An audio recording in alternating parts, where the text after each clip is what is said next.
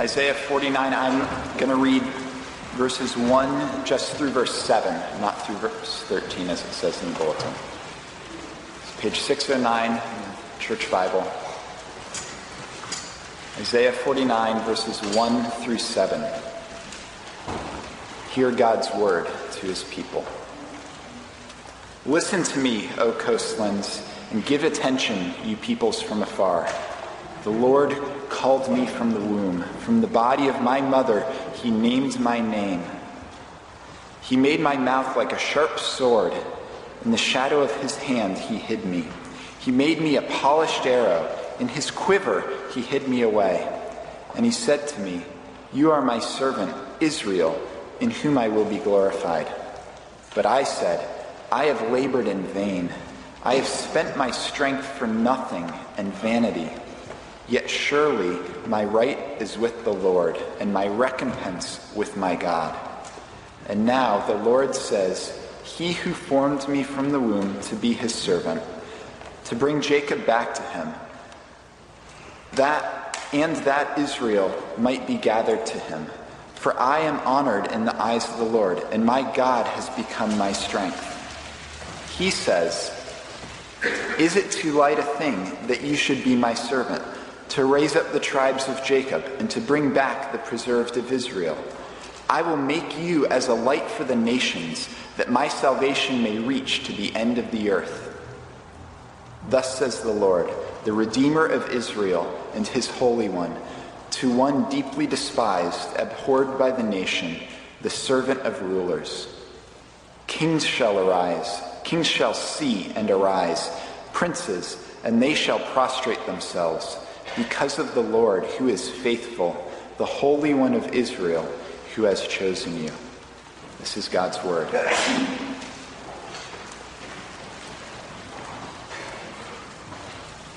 Well, do keep your Bibles open in Isaiah 49. It's often true, isn't it, in life that the presenting problem is not the real problem. A person may come for counseling, they may come about one issue, and in the course of the counseling it's exposed that there is something deeper, further down, further in, going further back in their experience that is the real issue at stake. And in many ways, that's what we find in the book of Isaiah, as the prophet has been conducting an exercise in exposing before our eyes, as we read his book, the real issues at stake in the life of Judah and Jerusalem. He has made his reputation early on in his career by 100% rightly describing the outcome of the Syrian-Israel conflict, which occupies the first few chapters of the book, of the fall of Assyria and that conflict, that crisis. He will make his reputation in future generations by his prediction that the Babylonians will rise to power and will take away the population of Israel or of Judah and Jerusalem into exile. And he will further make his reputation even further into the future as he predicts the rise of Cyrus the Persian and his being used by God to bring Israel back to the promised land. Now, that prediction in particular has taken up the last few chapters of Isaiah because it is a very vital prediction. Because early on in the book, Isaiah has made it very clear that God's long-term program for the world is connected to Jerusalem. That from Jerusalem will go out to the whole world the message, the good news of God's salvation. Well, how can that happen if God is going to judge his people and send them into exile? They have to somehow or other get back there. And it's the getting back there that God uses Cyrus to bring about in history. But even that problem is nothing to the more fundamental issue that Isaiah is addressing in this book. And that issue can be broken down into three parts. First of all, there is the issue of sin. It is pervasive everywhere in this book. Whether Isaiah is talking about the nations round about Palestine or whether he's talking about Judah and Jerusalem and Israel in general, he is talking about sin. It's ingrained, it's in their bones, it is part of their identity. It has been from the beginning. They have been obstinate in their rebellion against God, rejecting prophet after prophet who has come as a covenant attorney to prosecute the case of Yahweh versus Israel. Time after time, those people rejected God. In fact, early on in the book, Isaiah uses the image of a vineyard and says that God, as a gardener, planted a vineyard. He planted vines in the vineyard. He looked for fruit. He found wild grapes. He looked for righteousness. He found unrighteousness. He looked for justice. He found injustice. Whatever God looked for a result in Israel, Israel failed him. Sin is pervasive. That's the first issue. The second issue is that Israel has not lived up to her name. Back in chapter 48, God speaks to the house of Jacob, to the house of Israel. He says this, Hear this, O house of Jacob. This is verse 1 of 48. Who are called by the name of Israel. Now, there's irony there. There's a bit of sarcasm there. You have the name of Israel. Israel is the name of the people of God. You have the name of the people of God, but you don't have the nature of the people of God. You have the name, but in fact, though you confess by the name of the Lord and confess by the God of Israel, this is 48 verse 1, you do not do that in truth or right. Something fundamental is wrong with Israel. Israel is not living up to its name. It is not living up to its calling. And when Israel, represented by Judah and Jerusalem in exile, come back from exile to the promised land, things are not going to be any better. The sin problem will still be there. The Israel problem will still be there. They will still fail to be a light to the Gentiles. They will still fail to bring forth the righteousness that God wants to see. In fact, when God sends the Messiah, we will find out later in Isaiah, Israel itself will reject its own Messiah. So the sin problem still remains, and the Israel problem still remains. And here's where chapter 48 now kicks in, because it introduces us to God's solution and God's resolution to the problem, first of Israel, and then secondly of sin. That is really what's happening here in chapter 49. And as you read the chapter, I hope you notice that what Isaiah is doing in the Spirit, you remember he's a prophet, he is in the Spirit, he is being lifted out of his current surroundings and environment. He is being inspired with the breathed out words of God by the Holy Spirit. And he is hearing from the Spirit, and we are hearing from the Spirit through him, words from the eternal realm in which the Spirit is operating, in which past, present, and future are, as it were, all one. And in the words that he reports to us, in the conversation that now begins to follow here in chapter 49, the conversation ranges over what we call time, our experience of time, ranges over this, as in this revelation, God, by the Holy Spirit, introduces us through Isaiah to a conversation which, from the earliest days of the church, has been understood to be a conversation between the Father and the Son by the Holy Spirit.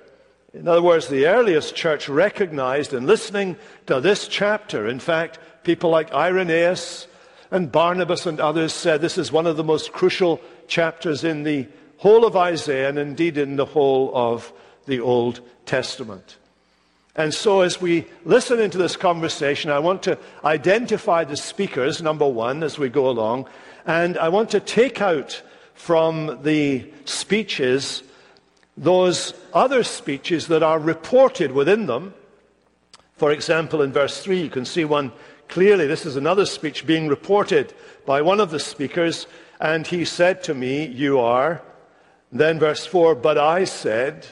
And then verse 5, "But now the Lord says." And again in verse 6, "He says." We're going to identify who the speakers are, and we're going to rearrange them in the order of time in which the speeches were made. So let's begin then with the first speech recorded in verse 3, God speaking to the servant. That is the servant son who has been introduced in chapter 42. This servant that has been introduced as the ideal, the perfect servant of the Lord, who is characterized by righteousness. Remember, Israel was characterized by unrighteousness. But in chapter 42, this servant is characterized through and through by righteousness. He carries the Spirit of God in his fullness. This individual is the very individual to whom the Lord God will point on the day Jesus is baptized by quoting from Isaiah 42 and saying about an individual servant, "You are my son," Psalm 2. "With you I am well pleased," Isaiah 42. The baptism of Jesus, God identifies who this figure is. It is his servant, son, Jesus. And look at verse 3. Here's what God says to his servant, son, Jesus. "He said to me," this is the son speaking, "You," God is speaking to the servant, "you," singular, "are my servant Israel, in whom," in you, singular, "I will be glorified." So already in this text, we have something quite revolutionary happening. Whereas before, up to this point, we've been thinking of Israel as the corporate people of God, the nation of Israel, now represented only, sadly, by this stage in the book, as Isaiah looks into the future, only represented now by Judah and Jerusalem. The Jews are all that's left of the Israel that we find identified at the beginning. By the time people are reading this and begin to hear it in their day, long after Isaiah has gone and written this, long before, the reality will be that the 10 tribes to the north have vanished as a corporate identity, completely enmeshed into the nations of the world. Many of you who don't know it might even be descended from those 10 northern tribes of Israel. Lost to the world, but not lost to God. And that Israel is now being represented in this passage. Do you notice this name Israel is now being given to this individual who's been identified as the perfect servant, the righteous servant, and the Lord God is saying to this individual, "You, singular, are my servant Israel, in whom," singular, "I will be glorified." And the giving of the title is the calling to a task. This individual is to represent Israel. He is the representative, the substitute. He is acting as Israel should have acted. He is going to be all that Israel never measured up to being. Who is he? You go to Matthew's Gospel, and you read the story right at the beginning of the Gospel of the genealogy that is of all of Israel, from Abraham right down, and it finds its focus in the Messiah. You go to chapter 2, you find the Messiah retracing the footsteps of Israel, going down to Egypt for safety, and then coming back from Egypt. No sooner does he begin his public ministry than he goes out across the Jordan into the desert to be tested by the devil the way Israel was tested in the desert during its 40 years of wandering in the desert, and time after time failed to obey God and was left to wander because of its failure, was left to wander in the desert because of its disobedience. And there Jesus, quoting from Deuteronomy again and again and again, Deuteronomy, the very book that tells the story of Israel's wandering and Israel's disobedience, Jesus, quoting from that very book again and again and again, obeys as he resists the devil, obeys as he wards off Satan, obeys as he worships God and obeys his Father and does the will of the one who sent him. Jesus comes into the world as an individual representative of the Israel of God.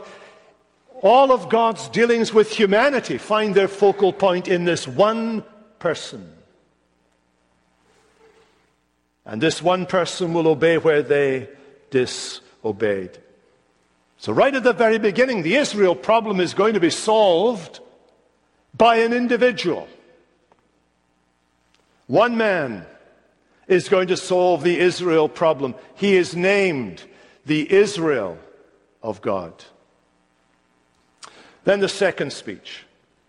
This time it's the servant of the God, of God, and this time the setting in time is later.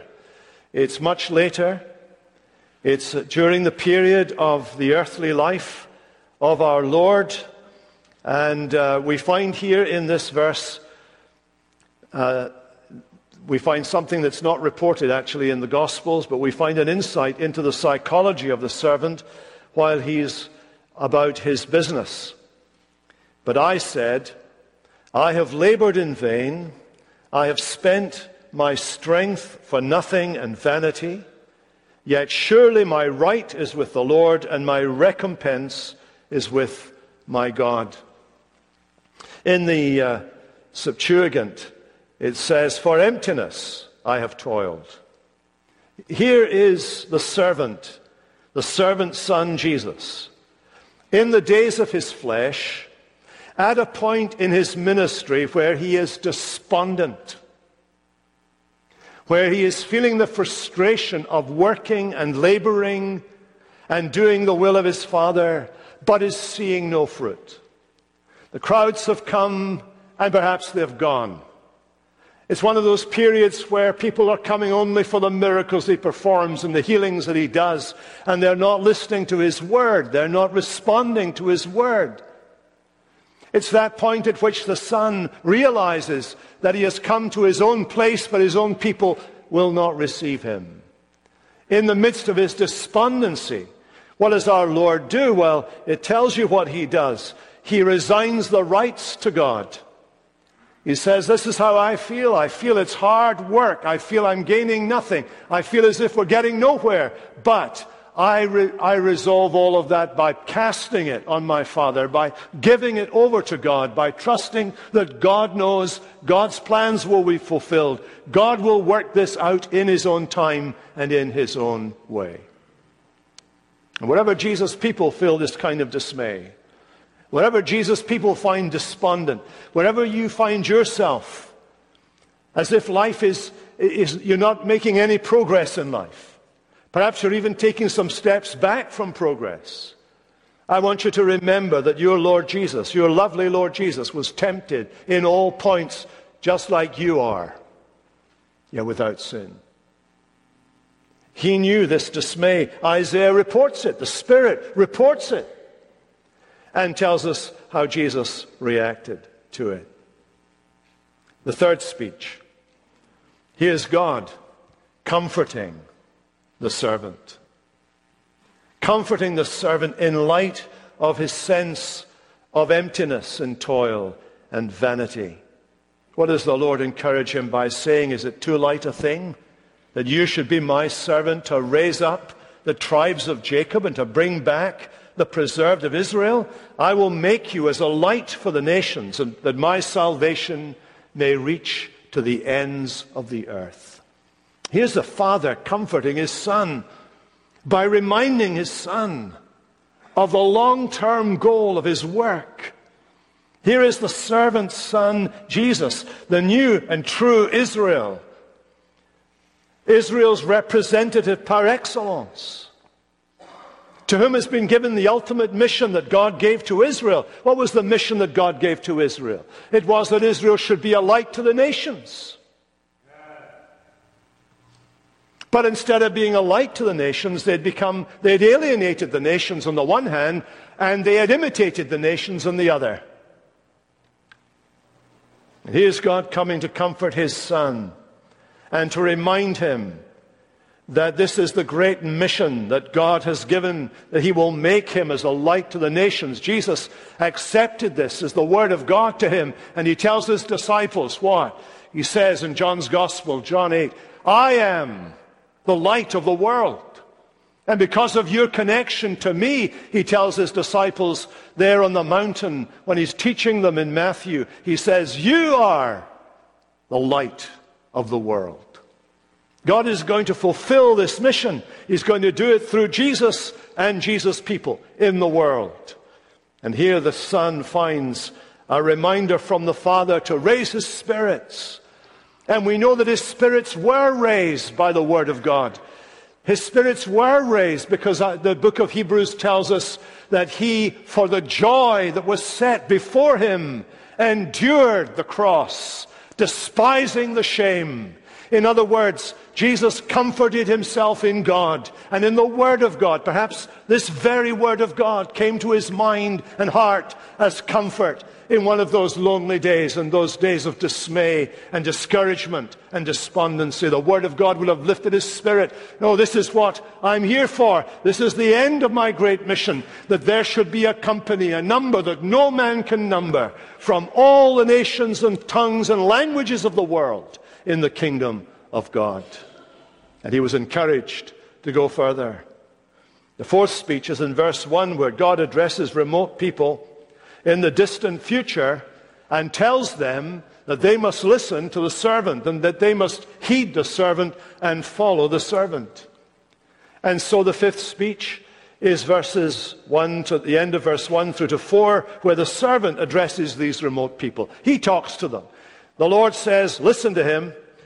And then the servant says this, the Lord called me from the womb, from the body of my mother. He named my name.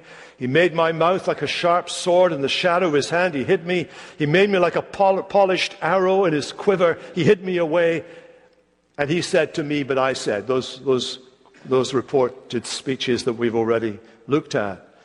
So by the time we get to this speech, God and the servant have had this lively exchange that we've looked at. And here we find new information. God and the servant have known each other long before he was designated Israel for the purposes of salvation, long before he comes from the womb of a woman, long before that, and God has kept his identity largely hidden until he is brought forth from the womb. So there's an insight into the long-term story of the second person of the Trinity, who in the Old Testament is largely unseen, largely hidden, although if you look for him, he is all over the place. But he is largely hidden from their view until that moment when he comes into the world and puts skin on, born of a woman, made under the law, that he might redeem those under the law. And again, you notice the emphasis as he speaks to the nations. He speaks to the people in the remote and far-off places. In other words, he's speaking to the whole world. There's nowhere left out here. He's talking to the whole world in this speech. And the sixth speech, verse 5, follows this as he has now finished his work. He's finished what he came into the world to do. And here we read this, and the Lord says, he who formed me from the womb to be his servant, to bring back Jacob to him, and that Israel might be gathered to him, for I am honored or glorified in the eyes of the Lord, and my God has become my strength. The Greek translation, the Septuagint, puts it like this, indeed, I will be gathered to him, and I will be glorified in the presence of the Lord God, and my God will be my strength. What is the servant saying to the nations, to the people, remote peoples like us? Most of us, our descendants aren't in the Middle East basin there. They come from all over the world. So we're the objects of this particular speech. And you notice, will you, again the emphasis. Here he is. He is an individual whom God has assigned the name Israel. And what's his job? It is to bring Jacob back to him.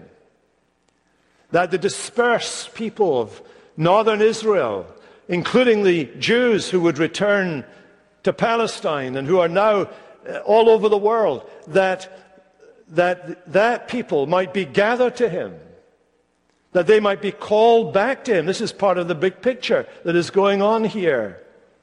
He will save the remnant of corporate Israel, as well as bringing salvation to the ends of the earth, to the Gentiles. He will work salvation for his people wherever they are to be found, within Israel and outside of Israel. This is a great picture, an amazing insight into the nature of God. Very early on in the church, a man called Irenaeus, one of the great fathers of the church, said, do you notice from this passage, he says, the Son pre-existed. That the Father spoke to him in the remotest points of time, caused him to be revealed to Isaiah before his birth, telling him it was necessary that he should be begotten, that he should be born of a woman. He fashions him from the womb, and the Son calls himself the servant of the Father.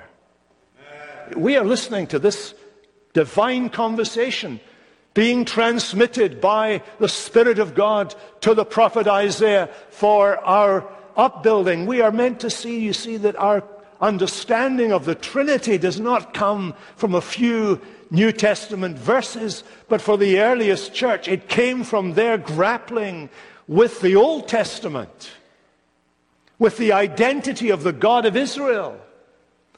And a recognition that in that identity of the God of Israel, there was diversity as well as singularity. There was unity in diversity. There was this figure, the Spirit of the Lord. And there was this figure, the servant of the Lord, who shares in the same identity as the God of Israel. Well, there's a further speech, verse 7, the seventh speech, in fact, where God is speaking now to the abhorred servant. Thus says the Lord, the Redeemer of Israel and his Holy One. The Septuagint, the Greek version, says at this point, the God of Israel who rescued you, singular, to the one deeply despised, abhorred by the nation, the servant of rulers. Do you see?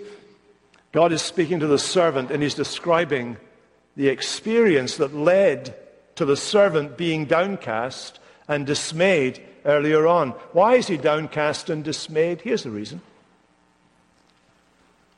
He's despised, deeply despised. He's abhorred by the nation. He comes to his own people, his own place, and his own people don't receive him.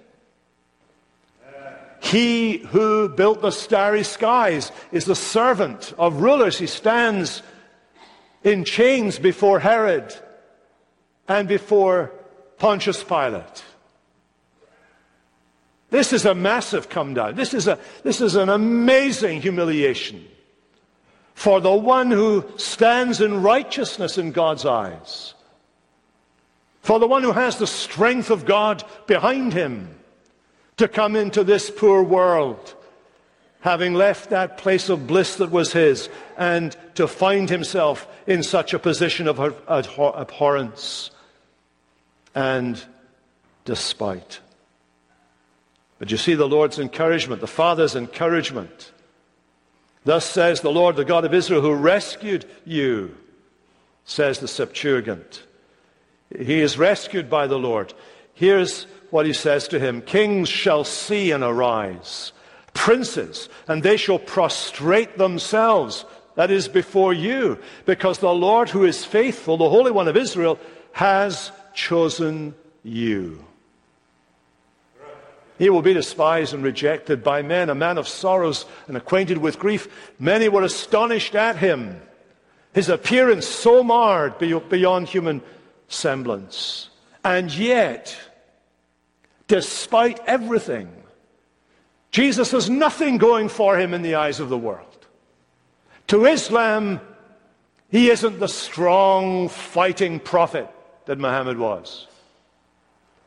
To the secularist, he is not your strong natural leader, your SNL, who walks all over everybody to get his own way in the world. A crucified Jesus was to the Gentile world of his day the most shocking and appalling foolishness. And to his own people, the notion of a crucified God was a stumbling block. But God says to this very one, in spite of how they see you now, kings shall see and arise, princes and others will come, and they will prostrate themselves before you and recognize who you are. This servant will pursue his God-given path in accordance with his Father's plan to its utter and ultimate self-negating end. Such is the servant of the Lord. Such is your lovely Lord Jesus. Well, the eighth speech really begins in verse 8. We didn't read it, but I'll summarize it for you in the time we have. In this eighth speech, God again is speaking to the servant. Thus says the Lord, speaking to him, in a time of favor, I've answered you. In a day of salvation, I've helped you. I will keep you. I will give you as a covenant to the people. Let's pause there. Here is a promise that God will hear his cry, that God will act for him, that God will rescue him from all the terrors of death. That is the promise that's being fulfilled on resurrection morning. That's the promise that we have as the children of God. The Apostle Paul picks it up in Corinthians, and he says, using these very words, he says, you remember what God did for Jesus? You remember that God raised him from the dead and gave him glory. You remember that he gave him this resurrection from the death. That's what you need. That's what you need. That's what the world needs. This is the day of salvation. If you want that resurrection from the dead, if you want to share in the resurrection of Jesus, then on this day of salvation, you must believe in Jesus if you would share his resurrection too. In a day of favor, I have answered you. And in a day of salvation, I have helped you. And there's a sense in which the Apostle Paul is saying to the church at Corinth and saying to us, God will do this for you. He will do this for all you who are connected to Jesus, who are tied to Jesus, bound to Jesus, believing into Jesus. He will do this for you. In the final day of salvation, he will be there to help you, to rescue you, to deliver you from all your fears. Indeed, to deliver you from death and hell itself. That's what he will do for you, because he did it for the servant. He heard, he rescued. And not only did he do that, but you notice he makes the servant son, Jesus, to be a covenant to the people. How do you make someone a covenant to the people? Usually you take an animal and you kill the animal in one of these kind of business deals, a covenant arrangement. You take the animal, you kill the animal, and the animal's blood is a sign and symbol that you have cut the covenant, that you have established this fundamental relationship. What he's saying is this: Jesus will be a covenant for the nation in his own blood. That's what Isaiah is saying. Jesus is picking up this language when he says at the Lord's table, in reference to his own body being torn and his own blood being shed. This is the blood of the new covenant, The new covenant in my blood, shed for many for the forgiveness of sins. Here is the first sign that not only will this covenant servant, this servant son Jesus, deal with the Israel problem by being the Israel God always wanted, doing what Israel should have done, obeying where Israel disobeyed on behalf of his people. But this Israel will deal with the sin problem. He will deal with the thing that bars us from a relationship with God. He will not only bring them back, Cyrus will bring them back to the promised land, but Jesus will bring them back to God. Jesus brings them back to God. That's really what's being said in the rest of this passage. We don't have time to unpack it this morning because my time is virtually gone. And you know how much I hate that. So I'm showing you great mercy in not proceeding because we're going to come back to this again. I think I've just decided we're coming back to this next week. This is just too much here, and it will be better than this because this is the kind of introduction. But in this section, this last section, that's precisely what is being said here. Let me summarize. In these speeches, in Isaiah 49, the Father shows his love for the Son and unveils to the Son and to us what the Son's mission is in the world. He is to be the true and faithful Israel who will gather the people of God to himself. Secondly, God the Father will be glorified through the self-abasing humiliation of the servant son. You remember, as Jesus anticipates going to the cross in John 17, he prays to the Father, Father, glorify your Son, that your Son may glorify you. In what way? By me taking the path that I've taken to the cross. Thirdly, the Son, the servant son, takes up this calling willingly as an obedient son. Yes, he nearly despairs because the mission and the method seem so futile. Yet he continues to trust the Father, knowing the Father alone can judge the matter and the fruit. And trusting the Father, he goes on to finish the task given to him. And at that low point for the Son, the Father shows his special personal concern for the Son. In other words, through these conversations, we get an insight into the loving bond within the Trinity. We have a glimpse into the heart of the Father for the Son, the eagerness for the Father to explain to the Son, especially in his humanity, as his knowledge grows, as he grasps his mission in his humanity by reading the Bible itself. As he reads this, he hears the voice of his Father, reassuring him, encouraging him, strengthening him in his humanity, in his human nature. The Son finds strength in the word of his Father, and the Spirit reports that 800 years beforehand to Isaiah, and Isaiah records it for our benefit. So Christ's obedience glorifies the Father. And faithful Christian service, by extension, glorifies the Father too. Do you know that? Here you are, a child of God. What is this to do with you? This is what it is to do with you. Where does the Bible say you are located? Read the Apostle Paul's letters over and over and over again. Where are you located? You are in Christ. You, by your connection to him, are the Israel of God. You, by your connection to him, are living stones in the temple.